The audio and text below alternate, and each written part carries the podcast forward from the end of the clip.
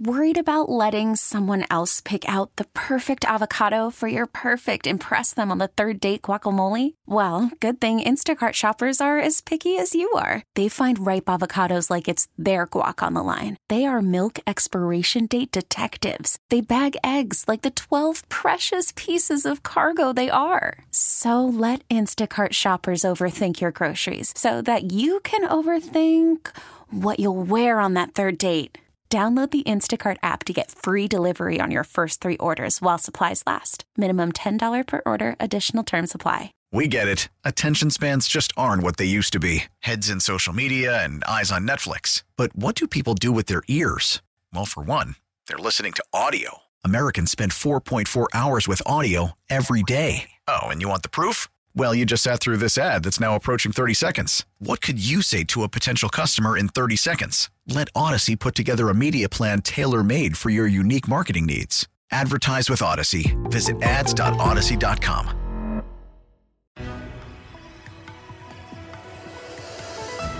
This is the Rusk Report, a program that takes an inside look at Western New York with news, features, and special guests.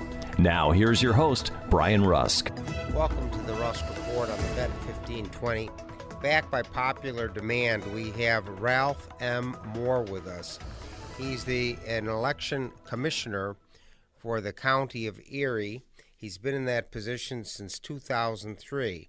He's a former executive chairman of the New York State Election Commissioners Association, former chairman of that association's Republican member caucus, and participated in a number of educational programs conducted by that organization. Former Congressman Tom Reynolds has often said before public gatherings that Ralph Mohr is the finest elections commissioner in the state of New York.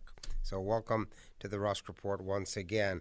Let's talk about the second primary election to be held on August 23rd. What is that all about, Commissioner Ralph Mohr? Well, the second primary that New York's going to have is going to be limited to the federal congressional races plus the New York State Senate races. Uh, back in uh, March of this year, uh, there was a court case that uh, went all the way up to the state's highest court, uh, which determined that the congressional lines and the New York State Senate lines that the legislature drew were unconstitutional. It then required uh, a new primary election for those offices. Uh, there was the possibility at that time for the state legislature to take the June primary and move it to August to coincide with uh, this upcoming primary. However, the decision was as much political as it was practical that uh, primary elections for all the local offices, the governor's race, the state assembly, uh, were, were already in progress. So the uh, state legislature let that one continue through, and now we're having the tail end uh, of the offices, which are the congressional and the state senate. Well, let's talk a little bit about that idea. It, I don't know, as a fiscal conservative, it sort of made sense to me to have the primaries combined. Um, I'm thinking of the millions of dollars spent throughout the state to have two primaries with elections inspectors, uh, your machines, uh, all your record keeping to do it twice. I mean, isn't this a waste of money? Well, it's going to cost a significant amount of money for the counties. Uh, it costs us about $100,000 to put on a consolidated election, and that's what this is going to be. Because there aren't that many offices, we're able to take uh, polling locations that uh, would be normally open and in a particular polling location we may have as many as ele- as eight election districts. Uh, we're going to be able to combine those election districts and only have one set of inspectors instead of eight sets of inspectors, so that saves us some money. Uh, you know, but it, there's still the cost of programming the machines, the office staff, the printing of the ballots, the hiring of the election inspectors, the running of the polling places, uh, which is a significant cost. Uh, what had occurred is, of course, he had the governor's race this year, and the political considerations were that um, the governor herself uh, was very much ahead in the polls. She didn't want to see a delay, which would uh, allow her opponents time to more time to campaign and catch up to her. So she was certainly interested in keeping the primary in June on track, as well as a lot of the local races were already underway. Uh, there were committee races for the county uh, office positions, and there were also local races for councilmen and town judges and uh, offices such as that that are already campaigning. So the state legislature made its determination, and uh, regardless of the money that it's going to cost, they decided to hold two separate primaries. Well, it seems uh, a little repetitive, but uh, anyway, that's the law. Uh, let's talk about details about early voting in Erie County uh, and other counties. What is the early voting all about? The dates, the times, the places. What's that all about? Ralph Mohr. Well, 10 days prior to the uh, election day, early voting starts. It's on a Saturday, and it goes each and every day uh, up until the day, uh, two days prior to the election, so the Sunday prior to the election. So it's going to be from uh, August 13th uh, through August 21st. Uh, there are set hours uh, by which the legislature requires the polls to be open. In Erie County, we've always, since early voting has been initiated in New York, in Erie County, uh, we've always been either number one or two of turnout, which includes the city of New York and uh, the, the southern uh, counties in the, the state. Um, that is a, in part probably because we have the most polling locations open for early voting. We have a early voting site in each and every uh, town and nine within the city of Buffalo.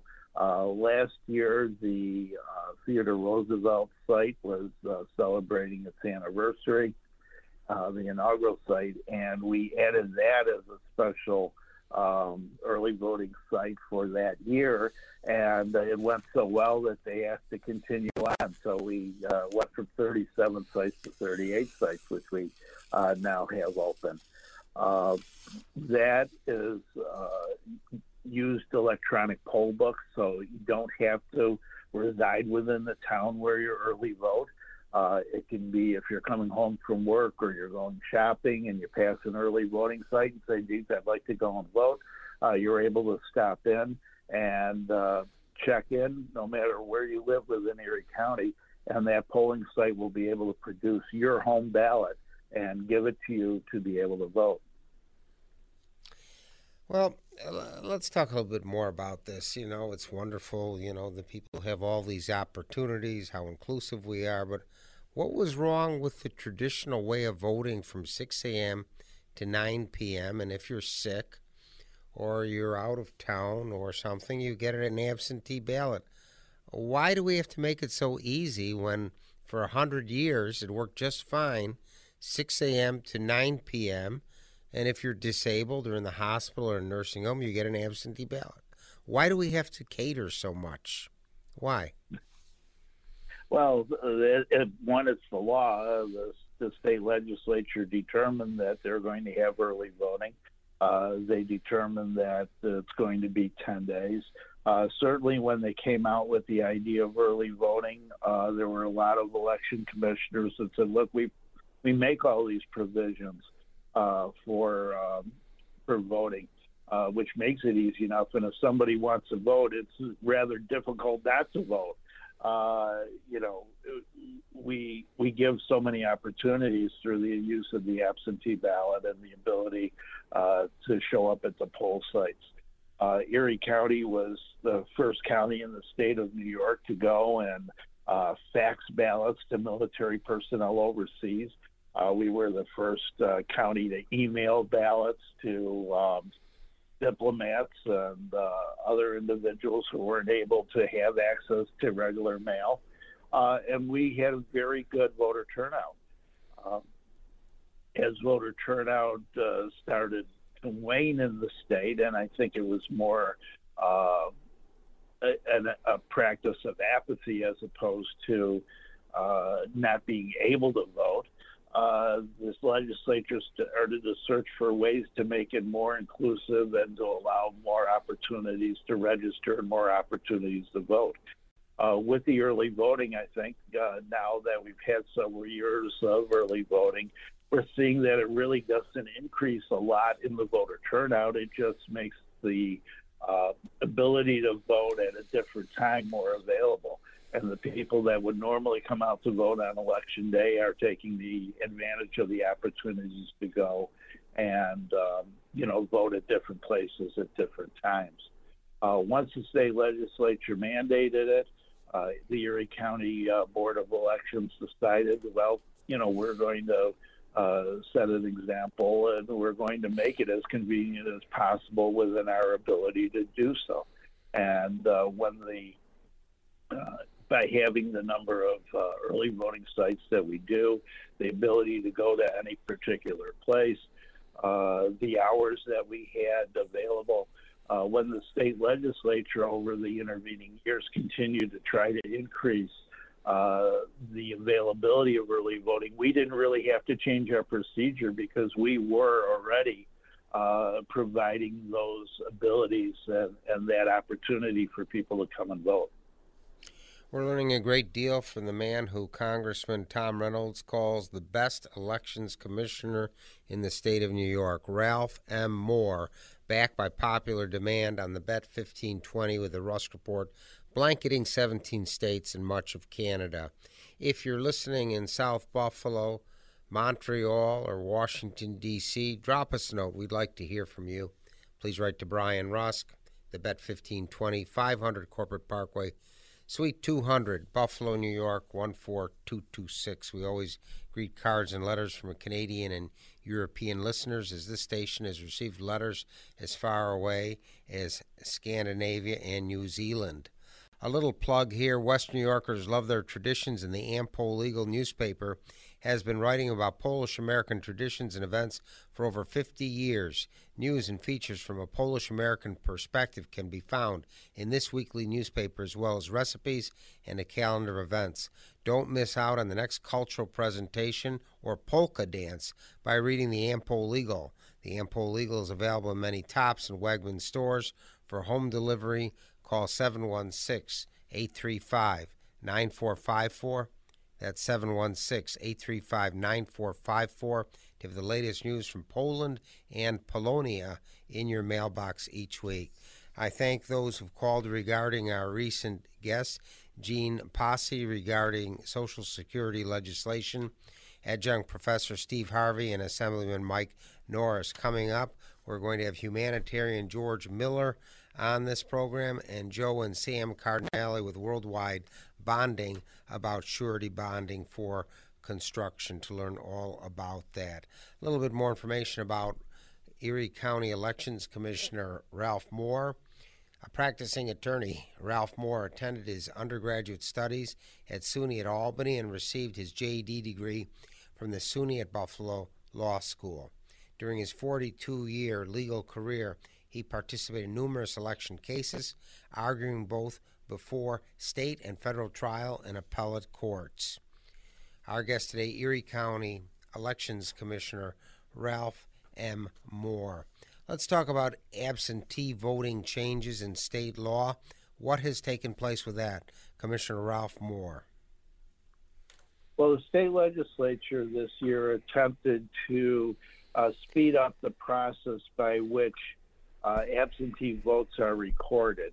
Uh, the normal process is that absentee voting uh, would occur, the ballots would come in, we would make sure uh, that people who sent in absentee ballots did not also go to the polls on election day.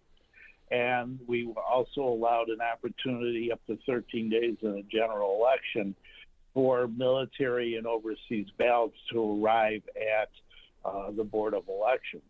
Uh, while there was the ability to count votes on election night and also any time in between, the Erie County Board of Elections always maintained that we would preserve the secrecy of the ballots best by waiting until all the ballots were returned. So we would have an unofficial tally on election night, Uh, and then we would count the absentee ballots 13 days later when the uh, ballot time period for which to return ballots was over.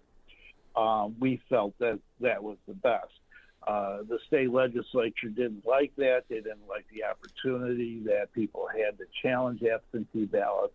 So they implemented a new procedure where we have to pre count absentee ballots both before the election that have arrived and uh, ballots that come in on election day. And then once election day has occurred, as we receive absentee ballots, uh, we have to periodically count them as well.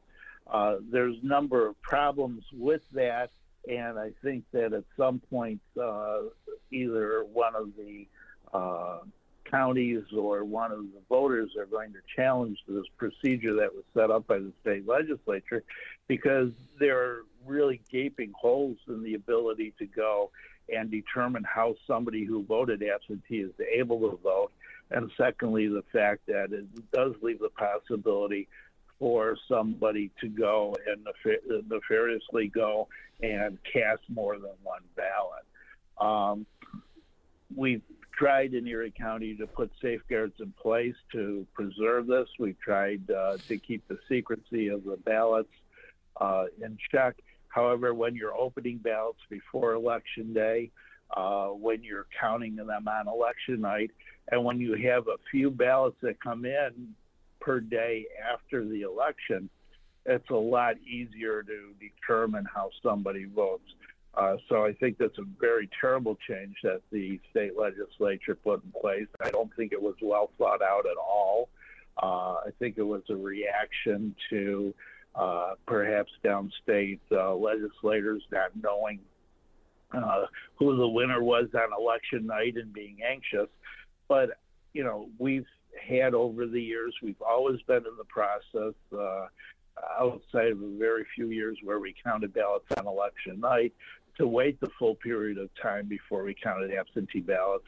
And the candidates uh, were confident in Erie County, and the news media knew uh, that the re- the results that were set out on election night were unofficial and weren't going to be official until the absentee ballots were returned.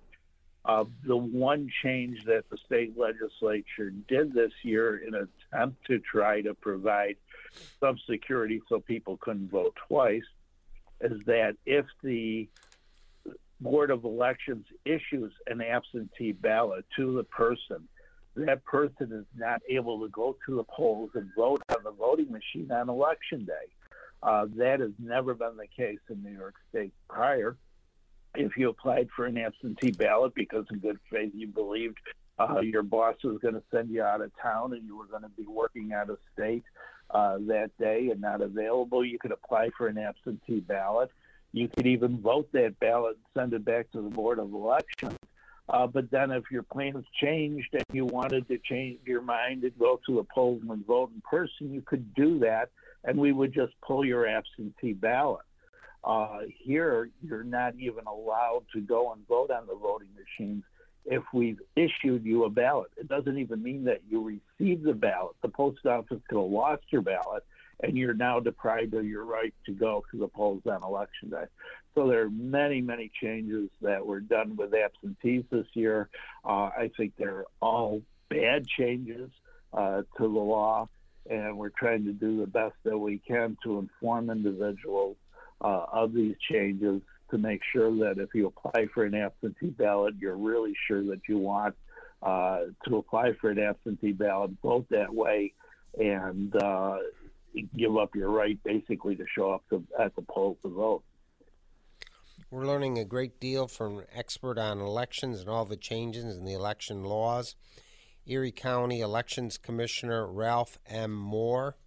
If you're listening in Lancaster or Toronto or Manhattan, drop us a note. Please write to Brian Rusk, the Bet 1520, 500 Corporate Parkway, Suite 200, Buffalo, New York 14226. We always read cards and letters from our Canadian and European listeners.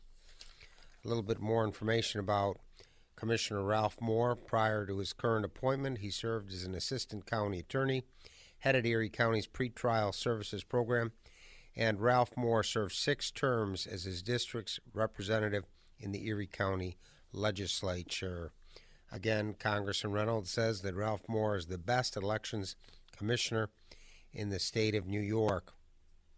Let's uh, talk a little bit about why there are so many people who are now registered unaffiliated as blanks, and this prohibits them from participating in the Republican or Democratic uh, primary. Why have we seen this trend? Are voters upset? Um, I think to some degree, people want to have an open mind and they don't want to be affiliated with the party. There's some disenchantment between the platforms that the parties uh, have put forth over the past uh, years. And it's been an evolutionary type thing where people would, in the past, uh, identify with a party, identify with the platform uh, that that party set forth and even vote straight party line. It's very rare now that you see people continue to vote uh, straight party or, um, you know, ex- exude the party principles through all of their beliefs. Uh, we have a lot more individuals that are registered blanks uh, or unaff- choose to be unaffiliated. And uh, there was a federal court case where um, people who did who wanted to affiliate with other parties that weren't recognized by New York State uh, were allowed to. So the Erie County Board of Elections, as other county uh, boards throughout the state of New York, maintain lists of many many uh, parties that people wish to affiliate with. Uh, you still have individuals affiliated with the Right to Life Party, the Green Party, the Libertarian Party, um, you can even have the Brian Rusk party. If, That's uh, fine. We, will go along with that one. uh, you know, and the Board of Elections has to maintain that. So not only now do we have four recognized major parties in the state, uh, which are the Democrat, Republican, Conservative, and Working Families Party, and you have people who are unaffiliated, which we call blanks. Uh, other counties may call them unaffiliated or no parties. Uh, but you have now another category of others, which are all of these other uh, parties and uh, that that the voters want to associate with in their philosophical beliefs. Um, so that number is is growing year to year. Uh, the state legislature in, in, New York to prevent party raiding of primaries. So if you had a primary election coming up, uh, you couldn't have a bunch of Democrats walking into a Republican primary and voting for the weakest Republican, figuring they'll be able to beat them then in the general elections. New York State always had a period in which your party change of affiliation would not take effect until a week after the general election.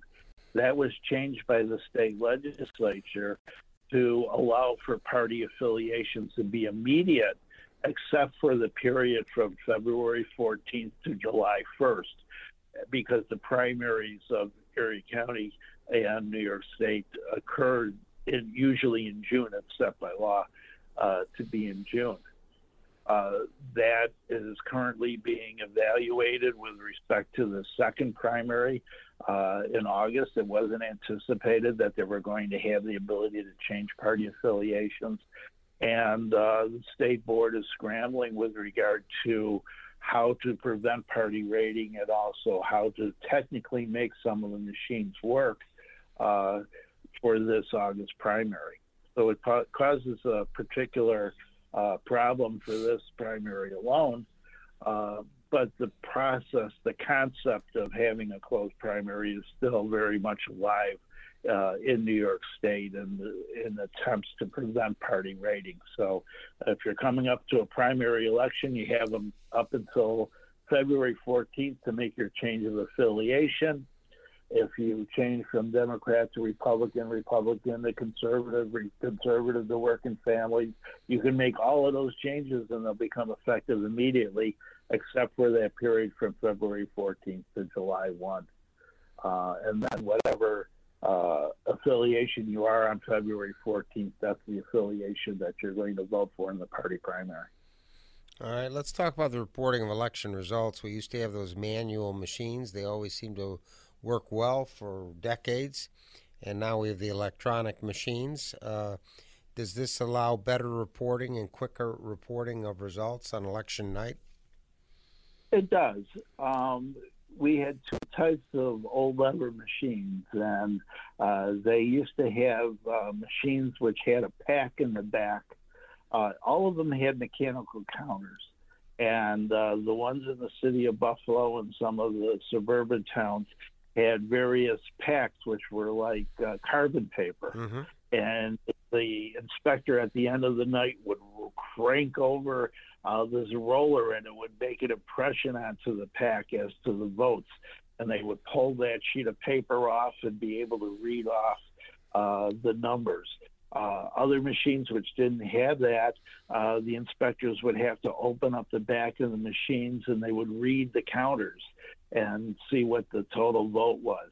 Uh, they would then pick up the phone and call the Board of Elections and uh, there were often mistakes that and then the board of elections personnel at the other end of the phone would write them down on a sheet of paper would hand them over to somebody who would be tallying the votes and then they would tally it up so either the inspector misread the number called it in wrong the person heard it wrong mm-hmm. the person transcribed it wrong or the person tallied it wrong there were a number of areas in which you had the ability to make a mistake and we've had uh, instances where votes were recorded on election night, and then when we went back and looked at the machine, we saw that they were off by 100 or they were off by 10 or uh, they read five and it should have been six.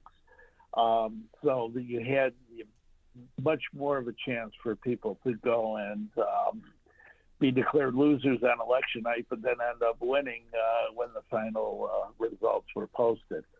Um, with the electronic voting machine, there's a number of safeguards that are put in place, but there's basically a, USB chip that the inspectors pull.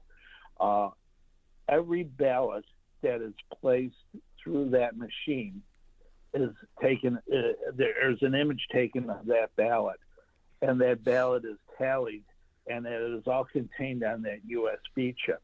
There is also another USB chip which is inside the machine, which does not get pulled, um, which is basically a backup and a double check onto uh, the one that is removed by the inspectors.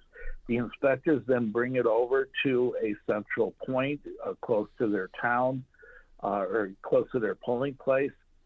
We have a Board of Elections uh, employee standing there with a tablet he takes the chip, puts it in, and so the numbers are electronically transmitted to the Board of Elections and comes up on the tally, which is refreshed every 60 seconds, 30 to 60 seconds.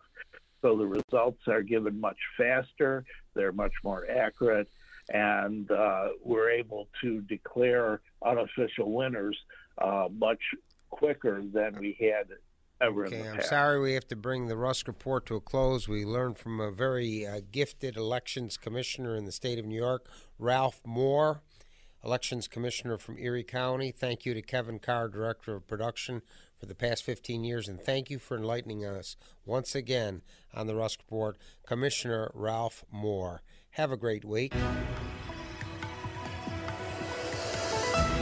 You've been listening to The Rusk Report, a program that takes an inside look at the Western New York community with news, features, and special guests. If you have any comments or suggestions, please write to Brian Rusk, 500 Corporate Parkway, Suite 200, Amherst, New York, 14226.